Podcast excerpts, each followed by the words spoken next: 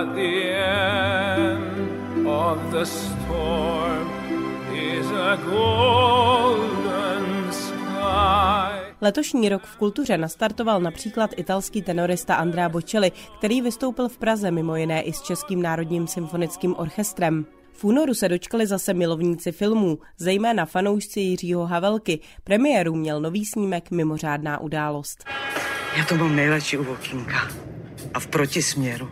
Já to mám zase nejradši u manželky v libovolném směru. V březnu otevřel Pražský hrad velkou retrospektivní výstavu slovenského architekta Josipa Plečníka. Umělci ale začali také rychle reagovat na ruskou okupaci na Ukrajině a jedním z charitativních projektů byl i 24-hodinový koncertní maraton v kostele svatého Šimona a Judy v Praze.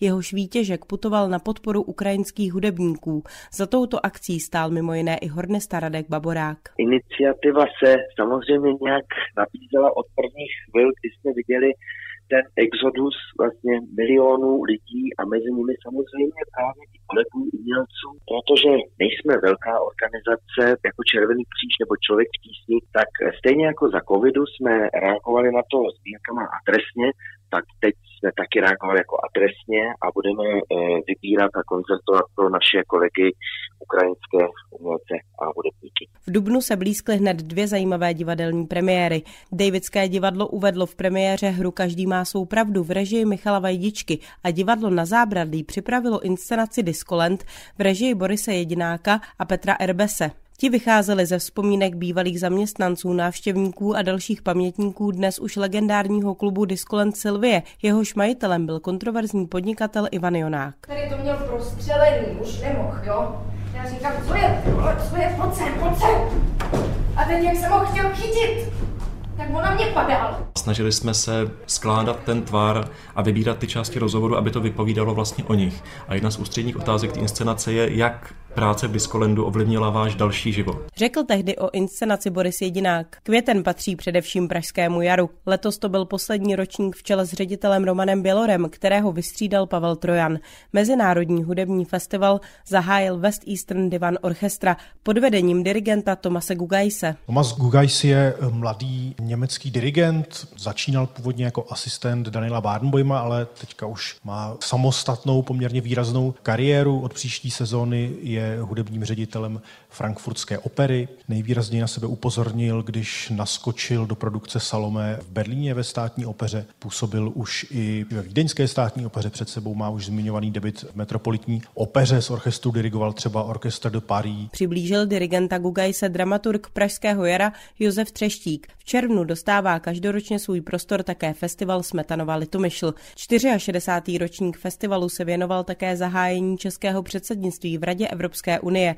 1. července se konal za přítomnosti evropských a českých státníků koncert pro Evropu v podání České filharmonie a dirigenta Jakuba Hrůši. Více prozradil umělecký ředitel Vojtěch Střítecký. Uvedeme Smetanovou symfonickou báseň z českých luhů a hájů, poté Sukovu Pragu. Období letních prázdnin tradičně patřilo festivalům, jako jsou například Mezinárodní filmový festival v Karlových Varech, letní Shakespeareovské slavnosti, slavnosti staré hudby nebo letní letná. V září do Plzně na festival divadlo přijela kanadská hvězda, dramatik a režisér Robert Lepáš, který tam uvedl představení 887. The taxi driver's brain can hold its own against a plan of hairs any day. A pianist has to know where all the notes are. Mým prvním zájmem bylo skutečně vytvořit hru o paměti, jak paměť funguje. Chtěl jsem k tomu přistoupit i vědecky zpočátku. To z prostého důvodu. Já jsem stárnoucí herec a jako stárnoucí herec se dost zajímám o paměť, protože paměť je vlastně to, čím já si vydělávám na živobytí. Když jsem jako herec začínal, typicky jako mladý herec, když máte za sebou první úspěšnou premiéru, tak za váma přijde tetička a řekne vám, páni, ty máš ale fenomenální paměť, jak se to všechno naučil. Takže paměť je skutečně skutečně takovou klíčovou dovedností toho našeho řemesla. art that we do. V září tradičně začíná také Dvořákova Praha, kde došlo ke změně v programu hned při zahajovacím koncertu. Více vysvětlil ředitel festivalu Jan Simon. Norský violončelista Truls Mork si přivodil svalové zranění a my jsme byli nuceni tedy vyměnit solistu, protože on zrušil celé své evropské turné s Mnichovskou filharmonií, ale máme skvělou náhradu. Je to mladý španělský violončelista Pablo Fernández, laureát Čajkovského soutěže z Moskvy, který se pražskému publiku představil po boku Anne Sophie Mutter, která si tu spolupráci obrovsky pochvalovala. V říjnu vstoupily do kin dva očekávané filmy Pohádka princ Mamánek Jana Budaře a Il Boemo o skladateli Josefu Myslivečkovi, režiséra Petra Václava, se kterým jsem si o filmu povídala na předpremiéře. Giuseppe Myslíčeče. Mysliveček. Ve své době on byl nejzaměstnanější operní skladatel své doby. On byl zapomenut z několika důvodů. Ten první určitě byl, že tím, že zemřel na syfilis, tak na něj bylo pohlíženo jako na člověka, který žil nemravným životem. V listopadu pokřtil své nové album Moliéry Adam Plachetka, který na něm pracoval s Czech Ensemble Barok pod taktovkou dirigenta Romana Válka. Jde o kompilaci árií skladatelů Mozarta a Salieriho. Jak mi Plachetka sám prozradil, inspirací byl i film Miloše Formana News.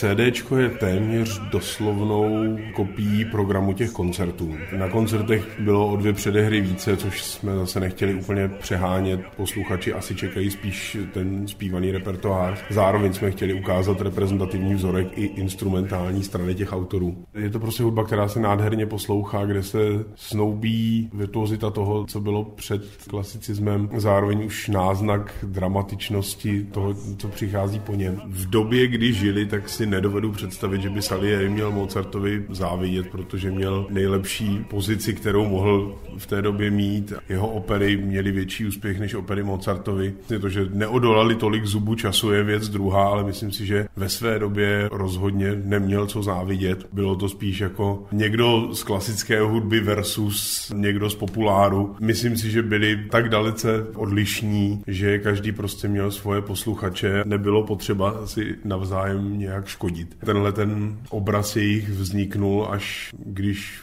Puškin napsal hru Mozarta Salieri, kterou následně přejalo ně- několik autorů, ať už jako opery nebo divadelní hry. My to díky, jak se říká, díky Amadeovi tak vnímáme a bereme to jako hotovou věc, ale myslím si, že je to spíš umělecká licence. Ke konci roku se podíváme ještě do Národní galerie Praha, která v prosinci otevřela hned tři výstavy a jeden kreativní prostor ve Veletržním paláci. Tam právě najdete i dvě nové výstavy, a to díla Evy Koťátkové a novou expozici 1956 až 1989 Architektura všem, věnovanou české architektuře a životnímu stylu té doby. Expozice se snaží nastavit novou perspektivu pro historii architektury a to především skrze pohled životního stylu a každodennosti. Tenhle pohled neprezentuje architekturu jako nějakou odtažitou disciplínu formalistní, nicméně umožňuje zahrnout i takové menší objekty ve veřejném prostoru nebo například opomíjené ženy v architektuře v perspektivě každodennosti. Všechny tyto i menší zvyky, způsoby užívání prostoru hrají poměrně významnou roli. Ve Veletržním paláci okomentovala novou expozici její kurátorka Helena Huberdoudová. Když jsem připomínala kulturní akce k zahájení českého předsednictví v Radě Evropské unie, tak doplním, co se odehrálo na jeho závěr. 13. prosince se v bruselském kulturním centru Bozár uskutečnil závěrečný koncert českého předsednictví. Vystoupili na něm pianistka a skladatelka Beata Hlavenková, hornista a dirigent Radek Baborák a saxofonista, klarinetista a skladatel Marcel Bárta. Ti si na pódium přizvali své hudební kolegy, ale také zástupce nejmladší generace muzikantů, se kterými spolupracovali jako mentoři Akademie Menard. Suzana Flípková, Rádio Klasik Praha.